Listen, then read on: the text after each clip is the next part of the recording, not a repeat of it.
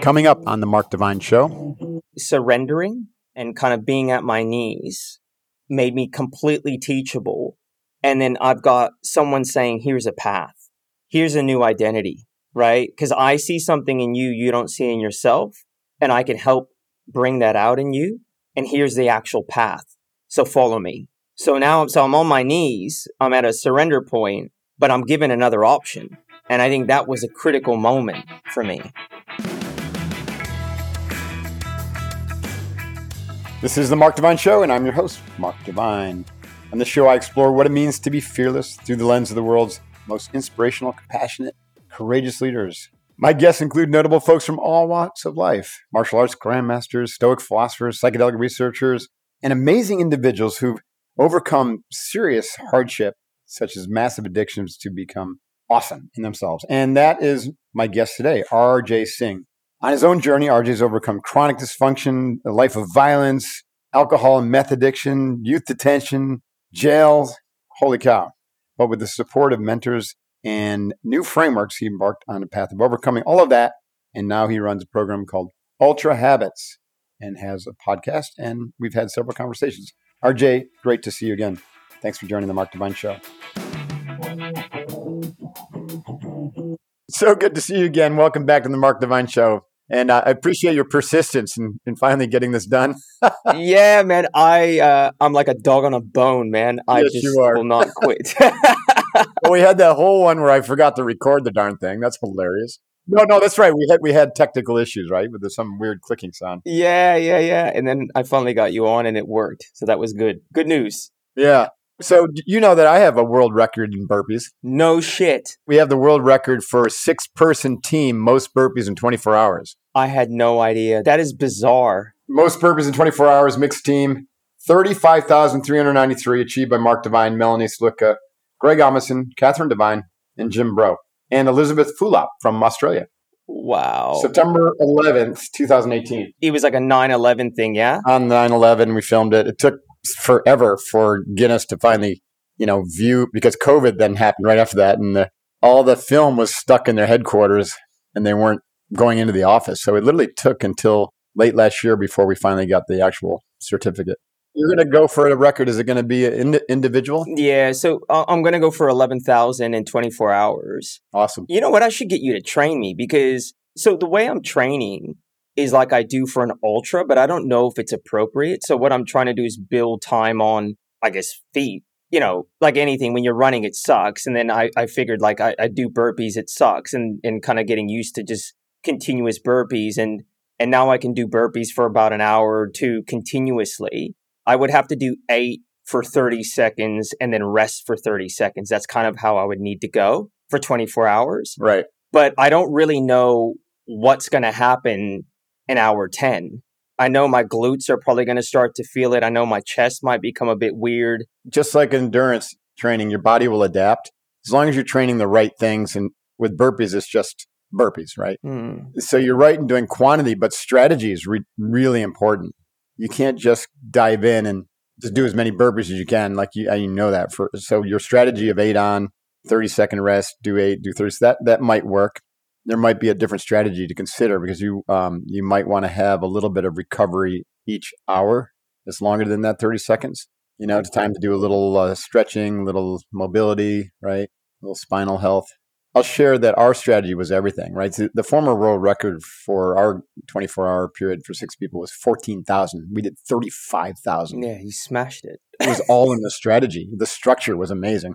Anyway, so good to see you. Wow. How things going? You look healthy. You look, uh, things going well? Yeah, yeah, you know, it, it's good. It's um it's 7 a.m. here in, in Melbourne and uh, you know, I've got little kids and so I'm continuously having to kind of augment my routine to serve them, but also my wife, right? In terms of just being a husband and, and being an available dad and not getting caught up in my own Yeah. Important. selfishness. yes. yes. And uh, because, you know, Mark, you know, our wives, they don't buy that shit, right? they, No. they don't, no, they they don't know who we really are. They're like, "Yeah, whatever, you know, whatever that thing is you're putting out in the world. Yeah, did you do the laundry? Exactly. That's awesome. Well, yeah, that's I call it life being lifey. Yeah. You know, ultimately we're doing these things really just to express ourselves in the world, but doesn't mean we do them in spite of life happening or in addition to life happening. It is life happening, right? And so if we're not taking care of all the other important things while we're doing this, whatever this is for you, it's ultra habits. For me, it's SEALFIT and my corporate training and podcasting. Life happens through that. And so ultimately, balance isn't like this tug of war between work and personal life. It's an interweaving of everything to find over time some sort of harmony. a completely different way of looking at balance, more of a holistic approach. I find, Mark, that I think you could relate. Like, given my DNA, if I wanted to put my head down and do crazy things in terms of like trying to break a Guinness Book of World Records every year, I, easy. I could, yes, actually, yeah. It's trying to include others in my life and having space mm-hmm. for others and and um, you know sacrifice for others and being there you know with family that's the challenge and and that's the part right i am getting inundated with people who want to be on my podcast who are just writing the latest book right? They're putting out their latest book and they're a lot most of them are just very smart academics scholars consultants or all the above. They've had a fairly predictable life path right? Decent childhood. They got into the great schools, they got their masters, then they got their PhDs, and next thing you know, they're writing the book about happiness, or they're writing the book about distractions, and they're writing the book about whatever happening in the cultural norm edges. And some of these are interesting conversations. I feel like they're pretty formulaic. I also feel like I'm a little bit being used as, you know, a shout box for them. And so it's like I'm starting to resent some of that a little bit and thinking, well, gosh, I want to have conversations with real people. Uh, yeah. Not that they're not real people, but you know, maybe they're PhDs from the School of Hard Knocks instead of Stanford, you know? Yeah. Maybe their life is their book. They're not trying to pitch a piece of paper, you know, which is going to just bring them some more ego identity and, you know, another line on their resume. And you have a PhD from the School of Hard Knocks. I'm not saying you're not going to write a book called Ultra Habits, and that would be a great book. I can't wait to read it. I'm just saying you are you are the book. Your life is an expression. So listeners don't know your background. How did you get your PhD in hard knocks? How do you translate that into becoming an elite athlete and world rec- soon to be world record holder and you know a father and you know balancing it all and actually having a pretty damn cool life? Yeah, so I, I think that to your point, some people come to performance and they're interested in performance because they've kind of always been optimized. That's not the case for me. Like you were de-optimized. I was not only de-optimized, Mark, but the way I was living was killing me. Right, as an addict, hardcore meth addict with alcoholism as well. I think I'm a primary alcoholic. How many years ago was that? So I got caught up in the in the meth wave in California. I grew up in the Bay Area. I was 17 and this was 1998 and I was heavily addicted to drugs and alcohol to the age of 26. So it wasn't decades, but my addiction and attachment to substances was profound. It was like at a spiritual level. Like the moment I I drank, there was a connection there and a light turned on that I had never switched on prior to that. I chased that. And then I met methamphetamine at age 17. I was an elite athlete. I was in the Olympic development program in soccer. I played in California, which is a very competitive state to play soccer because of, you know, we got a big Latin American community. It's a big state. You know, you're in California, so you know the gig. When I was out on the soccer field, I felt a sense of control and a sense of flow that all I wanted to do was play soccer. So, like, I would not even go to school and I would cut class and go to the soccer field on my own and just practice. But when I met alcohol and drugs, what happened was I realized I could achieve that feeling faster. It was a hack. And it was much more profound as well, right? Like you're not out there on a soccer field off your face, like in euphoria, right? So I went through that struggle, particularly around the age of 17, 18, of trying to do both. You know, I, I got involved in the, the juvenile justice system, so I became a ward of the court. Good family, an immigrant family, immigrant story, but they didn't know how to cope. And uh, and as a last ditch effort, my senior year in high school, I went to Belgium. I got off house arrest, and uh, the judge knew I had an opportunity to go play soccer in Belgium. The thought was I'd stay out there my last year in high school, and I was in a small town in Westerlo. I would play on the youth team, and uh, my my coach was on the adult team, and my ultimately, I guess, the goal would be that I would try to get on the professional team. Within three months of being in Belgium, I was just drunk, you know, every day and every night, and kind of in places that I didn't understand the language and didn't know where I was. And I came home in my senior year in high school. That's when I really got involved in drugs heavily. You know, that took me deeper into crime. I became a drug dealer, lots of criminal charges, weapons charges, you know, possession for distribution. And, you know, I, I was a good kid, but when I used, I just became this alter ego. I'm just kind of curious. Like, it sounds torturous, but was it like episodic? Were you like clean for a few months and then get back into it, or how did it work? Yeah, uh, Mark. The the interesting thing was whenever I would get clean, I would instantly want to start playing sport again, right? Like I'd move into who I am. And what would happen is I'd cling on and, and grit it and try to stay clean. And maybe I'd, you know, be clean for two weeks or three weeks and I'd go and have a beer and I'd have one beer and two hours later I'm getting high on methamphetamine.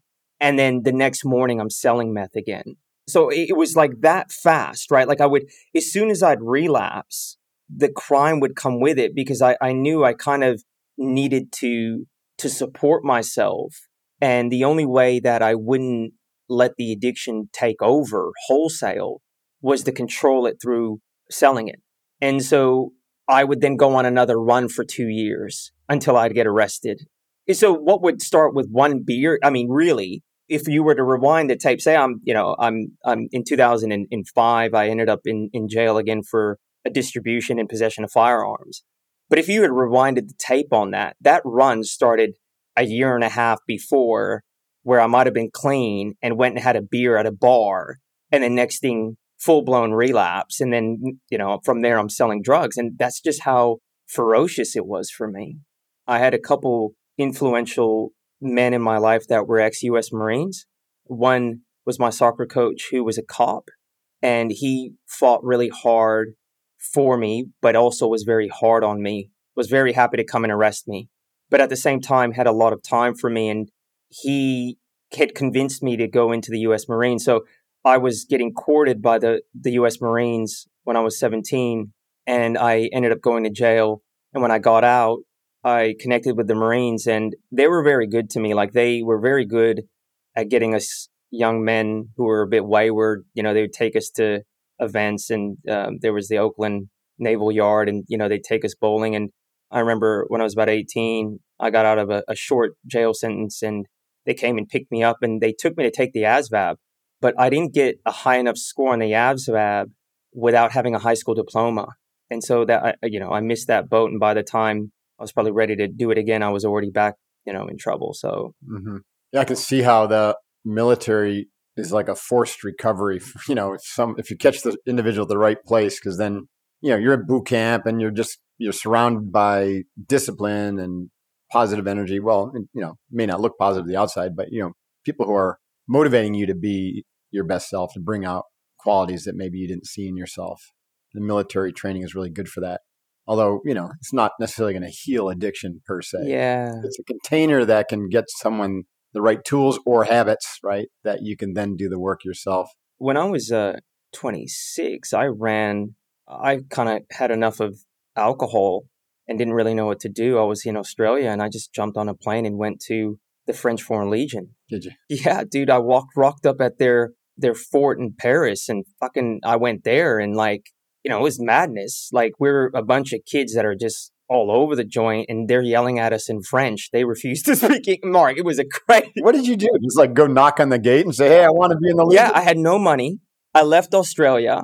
I like didn't tell my parents what I was doing, and I was like, "I'm going to go to the French Foreign Legion because." Like this is going to be the answer. Let's talk about that siren call because not, not many people really realize that. Like the Foreign Legion has open arm policy, right? If you can get to the yeah. training, and you commit, right, there, there's some significant benefits if you stick around for a long enough time, right? Yeah. So, you know what?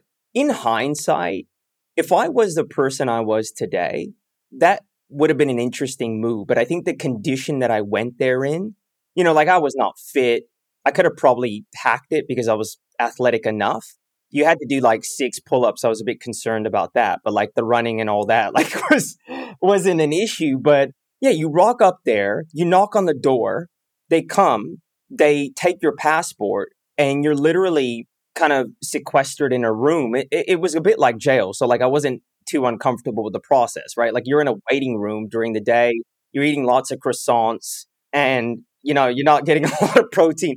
And so the drill sergeants, you're getting yelled at continuously in French, and you've got no idea what they're saying. And because they're already French and a bit kind of arrogant, they're not gonna, and, and they know you're like American or whatever. They're like, they're not catering for you, right? So I was there, and I ended up bolting after a month and a half because what ends up happening is you go to a boot camp and that's when you start to kind of for real become a legionnaire but that was a really interesting experience being there because you know there's a lot of singing a lot of marching you're doing a lot of work it's kind of free labor for them too in many ways and there's not a lot of there's not a lot of rules i mean you you would know this as a military man like the french foreign legion you go there you're not really part of the traditional framework. So they kind of can use you how they want, from what I understand. Like they're fighting a lot of insurgencies and they're not doing traditional things. And that's where, from what I understand, they send the French Foreign Legion where they don't really want to send the French military.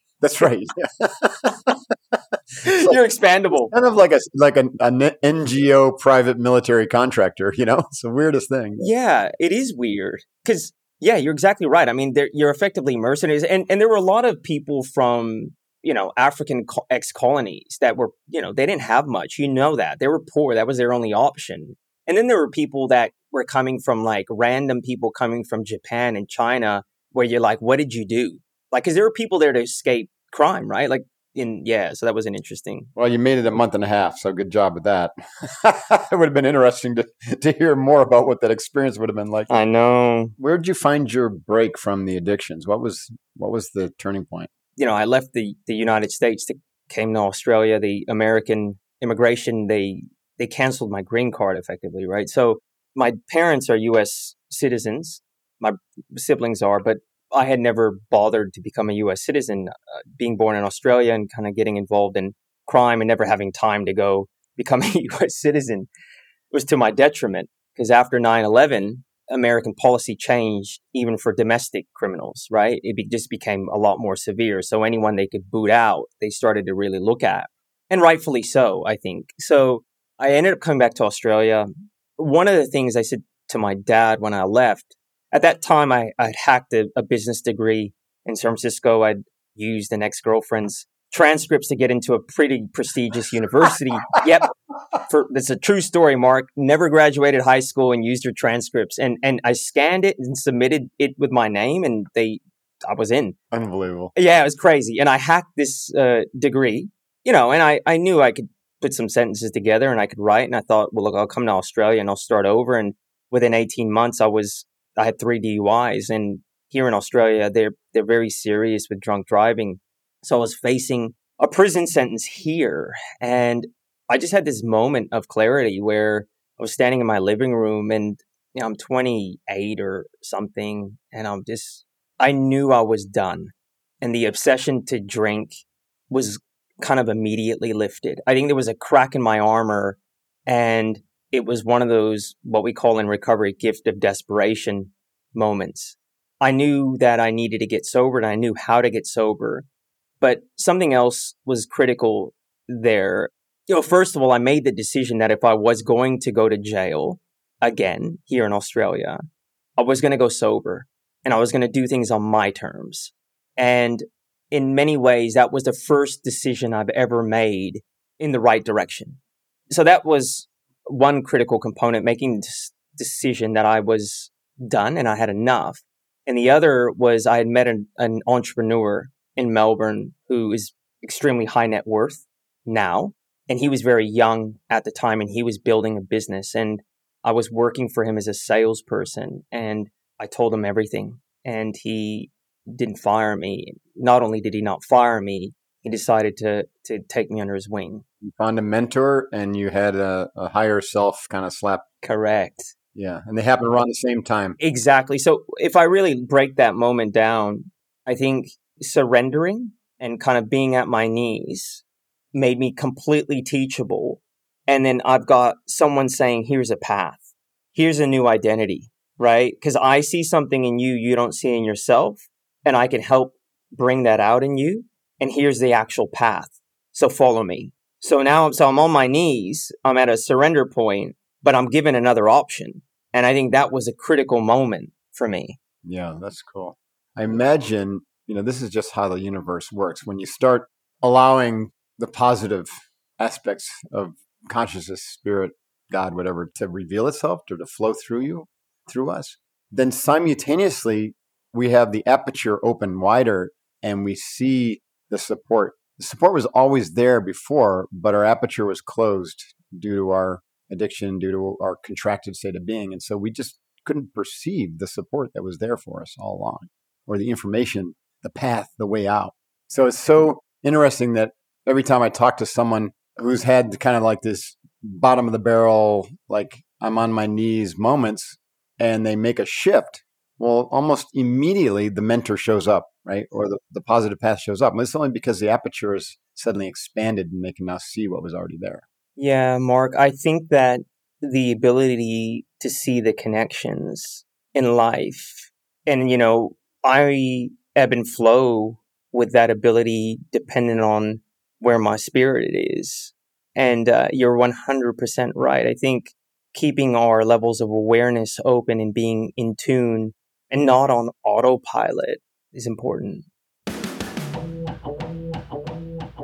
After 30 years in the trenches forging leaders, one of the most important things that I've learned about bringing out the fullest potential in someone is that leaders thrive in supportive team environments. Being part of an elite team activates something deep inside where you can find a whole new level of drive and discipline that you never knew you had.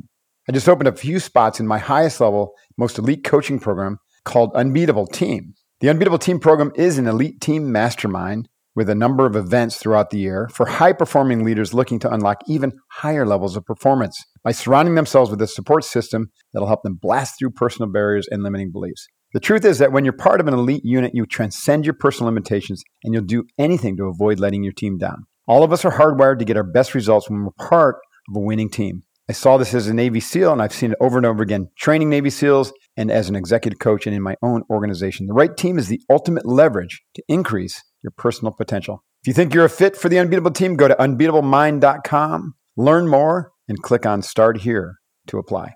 I hope to see you there. Hoo-yah. And now back to the show.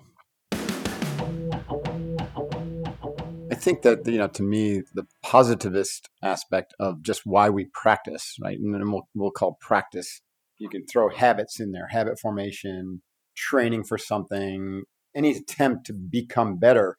When you get more evolved, what you actually realize is all of that is just ultimately an attempt to scrub away anything that's contracting us. It's not a process of adding something that is missing from your life. It's the process of scrubbing and cleaning all the mud off the filter. So, you know, back to that aperture, you know, example, like, or metaphor, so that you can perceive more. Yeah. And as you perceive more, it's not it's not you reaching out, it's actually what's flowing through you. What's flowing through the body mind is able to now it has more access. The mind is working better, so now it's it's basically lighting up more possibilities, more opportunities. You're seeing more connections and you're feeling that flow or that movement, right? That was, you know, heretofore stuck energetically. I know it's a little bit of a metaphysical take on it, but um back to this idea of what you know who's the doer and what's really happening here? You know energy is flowing through this body mind RJ body mind or this mark body mind. And the only thing that i known as you know when i identify him as mark the only thing i can do is block that source block that energy right? So if i could just get the heck out of the way this is why like surrendering the idea of surrender and acceptance and forgiveness is so important because that's removing the crud. That gets yourself out of the way opens up the aperture yeah. It's a little bit different perspective than like grasping for some achievement in personal growth or spiritual development or even healing, right? And the Western model is always this grasping. I'm going to achieve this. I'm going to get that. I'm going to go for this. I'm going to go for that. And this model that I'm describing is more just, okay, that's fine. But what we're really trying to do is subtract, not add to our lives. Yeah. Subtract the negative. I'm 100% with you, Mark.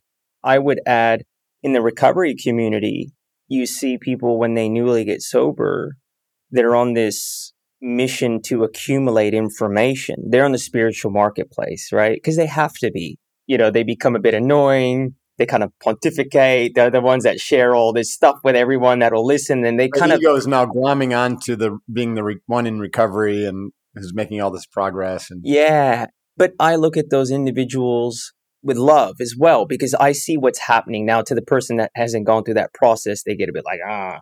But what ends up happening as a person stays sober longer and they're doing the work, I think they move into a place where they've read all the books, they've accumulated all the information, and you kind of realize that all that information is saying the same thing. And you're not necessarily using that information. Like for me, when I read books now and I'm, I'm interested in, let's say, I read your book, I'm reading that book or your book to not look at what information can I accumulate and stack upon, but how do I engage that information to then reduce the stuff that's getting in my way?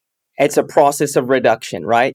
And that's exactly what you're saying. And, and I, I completely agree. I mean, because I guess what we subscribe to is that ultimately within our heart and soul and being, we know the answers. That's right. It's all, you know, air quotes within, Mm. right? That's why meditation, contemplation, all the you know, spiritual practice, even therapy, Western psychotherapy is all you're looking within. You're not looking out there to solve your problem. You're looking within, right? And so that idea of going within is not one of attainment. It's one of subtraction. And the yogic term is neti neti, looking at your life and saying, it's not this, not that, not this, not that, not this, not that. Get rid of all that stuff.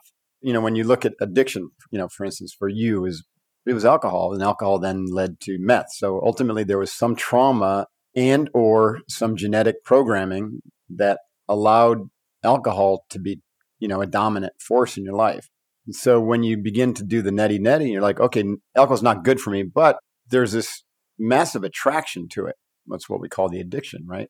And so you got to trace that back to its source by saying not this not that and keep on removing things that trigger the alcohol until you get to the that emotional kind of um, zero point that it could be psychophysical, it's biological, it's you know energetic, right? And so you kind of pierce it from those different perspectives and bring it to light, so to speak, by subtracting everything down to that zero point. And then once you get there, generally the the addiction can go away. I'm not saying this is easy work. It takes a lot of it takes a lot of courage. Yeah, and reprogramming, man. But the point is, it's an inward journey. It's not outward searching for something to replace it. And this is why, like with habit forming, which is I know your your kind of thing, a lot of people say, yeah, well, one way to you know to get rid of a bad habit is to replace it with something good. And I said, well, that's that gets you about halfway there. Yeah. you know. Yeah. But you also have to then simultaneously go within and, and ferret out through that neti neti process of why the energy was stuck in that bad habit to begin with. Well, what I find and you and I've had this conversation before. When I got sober, I started running crazy amounts of distance, right? Like, which is another addiction. Correct. So that's what I just talked about. You just did the replacement theory. I did, and that's good. It's like it's a better habit to go out run, you know, twenty miles a day than it is to drink twenty eh, bottles a day, for sure. to your point, this is where you went, and I mean, I'm lucky that I'm in twelve step, right? Because I think if you have a good sponsor they'll recognize that that you're just effectively switching one for the other. And some people never move beyond that. They'll just replace alcohol and drugs with something that is less harmful or something that is better for them. So I guess what I'm trying to say is I always tell my sponsees that at some point in your recovery, you're going to have to be able to sit in a room by yourself without going insane. That's right. Yeah. So th- let me just, let me try to analyze what you're saying a little bit. I saw this in CrossFit. You know, I had a CrossFit gym for 10 years. Yeah, that's right. Yeah, yeah. That beautiful program is a magnet for addicts, mm. right? So people just transferring one addiction to another, right? Usually it's like oh, eating or or alcohol or sex or whatever, and then they they transfer that addiction to CrossFit, and so that's great. They get super healthy, right? Their bodies look amazing, and they're just as messed up as they were before. They're just physiologically a little healthier. Mean, they're still just dropping all sorts of hand grenades of dysfunction around every relationship they have. And because wherever you go, there you are. It doesn't matter if you're, yeah. you know, it, it might help if your body's a little healthier. And I say that only because if your body's healthier, then you're going to be able to do the inner work better because your brain's going to be more functional and, you know, you'll be able to meditate better. But if you haven't developed the self awareness that it's still an addictive pattern and you're hiding from something, like you said, you're not able to sit in a room without going crazy alone, then you're always running from that. You know, I interview a ton of people who are always trying to accomplish the next latest and greatest thing. And I ask you, like, what are you running from? Like, why, you know, why at 72 do you need to be known as the oldest guy, you know, in the world to do this latest crazy feat? Like, is it really, is your ego really still trying to, still needs that external validation? You just don't have the sense that you're good enough yet or worthy. And so find that trauma find that trauma trigger and recognize your worthiness. And if you still want to do those things, great, but don't do it because you're running from yourself. For me, when I started ultra running, I had already been a year sober. And I think I'm grateful for that because, funnily enough, when I got sober in 2010, I started hiking. And then because I like to move, I started running with the, the gear. But I didn't know there was actually a sport at that time you know, trail running. I didn't know. And I'm glad I didn't know because I think if I would have known then, I would have just gone off because that would have been a very easy way for me to just kind of alleviate the madness that was between my ears. And I, I did the work. And then I came back to running later after I did an MBA. And it was a, a new crucible. It was a very intentional thing because I was kind of looking. So I have crucibles in my life, like these times where I just kind of that's what the burpee challenge is. It's it's a new crucible for me where I just know I need existential pressure. Yeah, that's why we have Kokoro. It's a great way to really get unstuck from things that are you know you're aware of. Right, you're not hiding from. You're aware of them, but in that intensity of that challenge, you can break through and accelerate your growth. So deliberately designing a crucible challenge or, or participating in one with awareness that it's going to surface a lot of patterns and a lot of things that you resist and you have to burn through that resistance. It's a very useful training tool. Let me ask you something, Mark. So I find that when I get into a place where my demons come up, you know, every few years things come up for me. And I find that, for instance, um, I had gone through some challenges a couple months ago, and I really started to go back to a meditative practice. But I found that being still at times actually inflamed what was going on for me, and I needed to move. What's your view on that? Like, is there a time where meditation can create more mental chatter that kind of digs you more in the hole? Like, uh, okay, so here's my perspective on this. The chatter's there when you're constantly in movement, you just don't notice it. There's something else at the forefront of your consciousness. Your, your mind operates at many levels. The key is to bring those levels into your awareness and then to begin to do a couple different things. One is to distance yourself from all that busyness, all that stuff, right? And this is the process of witnessing, right? So beginning, you know, first starts at mind level where you literally are like partitioning your mind and you're literally setting up shop and you're beginning to distance yourself, disengage from being grabbed by or being drawn into the thoughts. And so the example there is like you're having this anger moment and you're just like, I'm so angry, versus that anger still comes up, but you're watching it now from a distance, saying, wow, look at that, there's anger arising, and just letting it pass and not getting, you know, completely drawn up. So first is at the mind level, then second, it, it just comes, it just naturally, the aperture opens and it's, it's pure awareness. It is the stillness that's watching RJ, right? Watching everything that's happening. So back to your question, the thoughts are always there. When people first sit down and meditate, all of a sudden all the externalities are gone. And boy, what was just a background hum that they barely noticed is now like a, you know, a hundred piece symphony. Mm. It's like this cacophony in their minds and, and literally is maddening. And it's like, oh my God, I can't stand this, right? And so then they think, okay, well, fine, that's fine. Go do something, right? So one of the precursors to or or tools to really begin to get a, a hold of that mind current that's all over the place is concentration, and, and endurance training is a form of concentration, which is why it's so valuable. Or just a mantra or box breathing. For us, you know, we just do box breathing for arousal control and concentration, attention control, those three things. Just focus on that pattern. Inhale five, hold five, exhale five, hold five. And so then what that does is it takes your dominant mind stream and it narrowly focuses on that one thing. And when it does that, then all the other stuff starts to eventually slowly settle down a little bit and you can find that kind of that stillness again. Then when you take your foot off the gas pedal, that stuff will arise. But because you've had that concentration, you've got now the mental stability and the power of your mind, then you can create that that shift with your mind where you're watching it instead of just caught up in it. So concentration is really important to practice as a prerequisite. That's like meditation boot camp is concentration camp.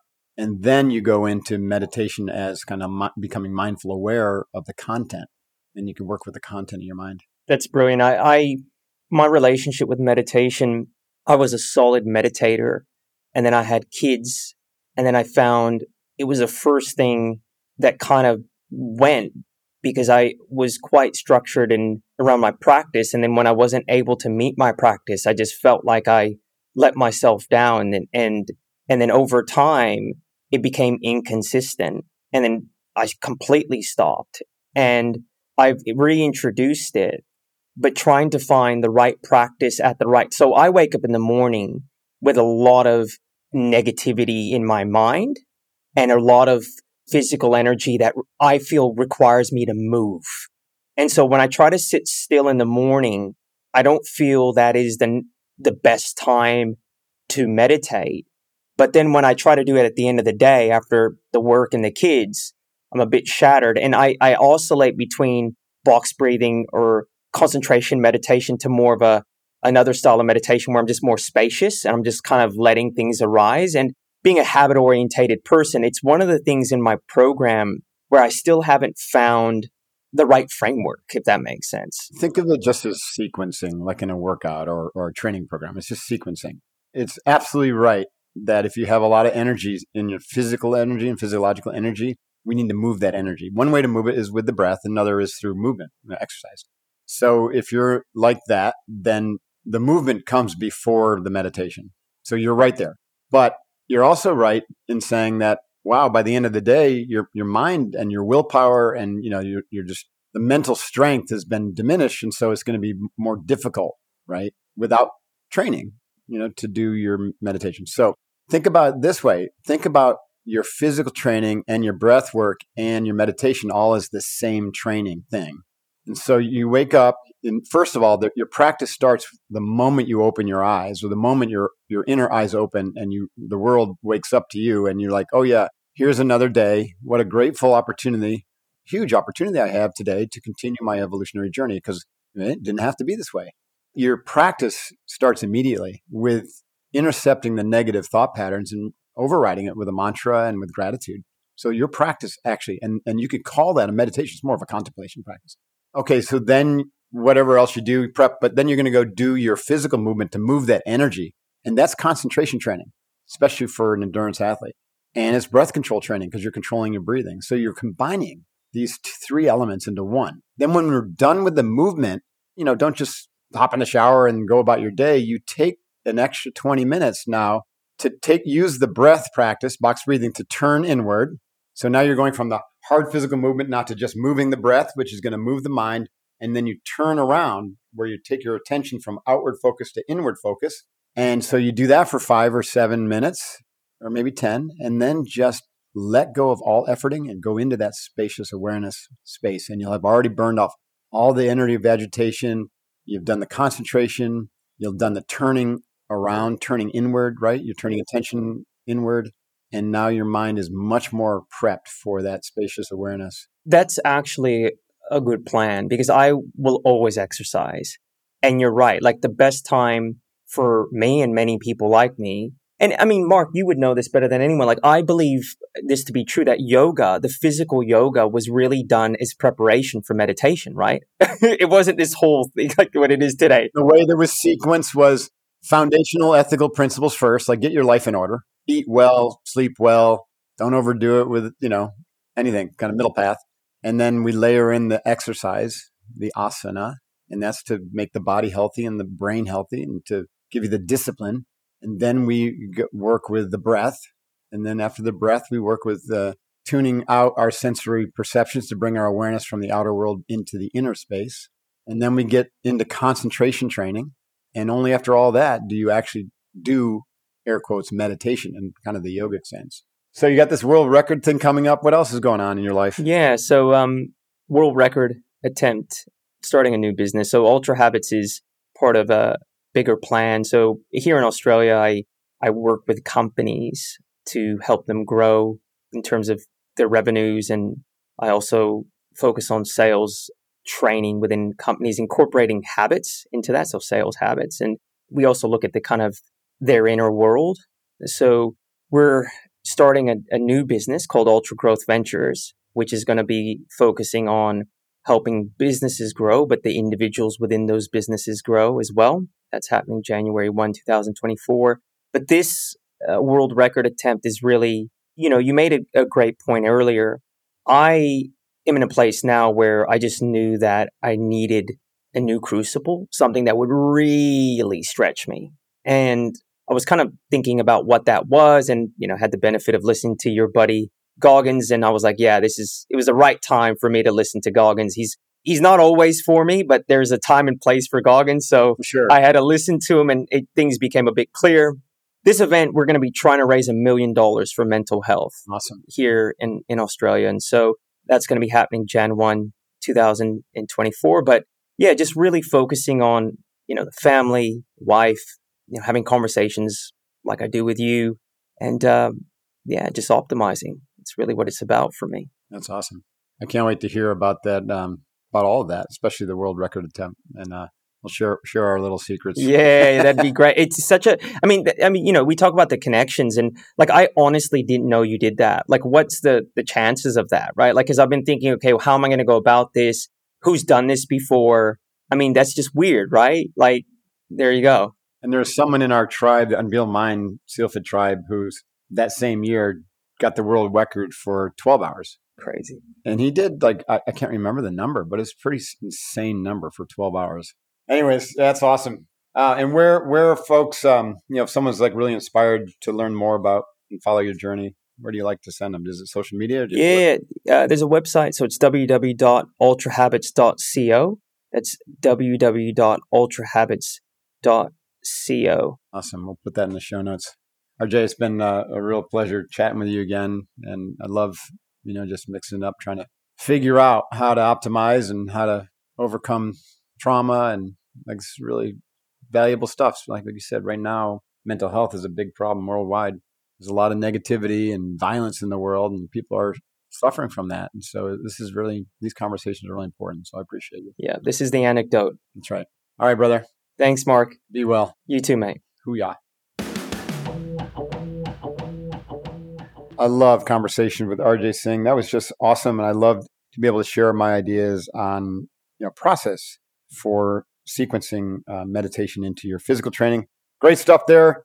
Our show notes are up at markdivine.com as well as the video on the YouTube channel. So share it with your friends if you enjoy it. You can reach out to me um, on Twitter at markdivine or on Instagram and Facebook at Real Mark Divine or on my LinkedIn profile. Divine Inspiration is a new newsletter that comes out every Tuesday where I disseminate top of mind blog habits, podcast notes, interesting things that come across my desk that I think you would find value in. Go to markdivine.com to subscribe and share it with your friends as well. Thanks so much for my terrific team, Jason Sanderson, Catherine Divine, and Jeff Haskell, who help produce the show and the newsletter and bring guests like RJ to you every week. Ratings and reviews are very helpful. So if you haven't done so, please consider rating and reviewing uh, wherever you listen to this show. It helps other people find it and uh, keeps us in business here. Thanks so much for being part of the change you want to see in the world over at SealFit com. We are helping people build strong bodies, strong minds, and do it with strong teams. So if you want to train like a Navy SEAL or get trained by a Navy SEAL or just level up your game with some of the concepts and principles of these incredible warriors, then go to sealfit.com and check it out. Until next time, this is your host, Mark Divine. Booyah.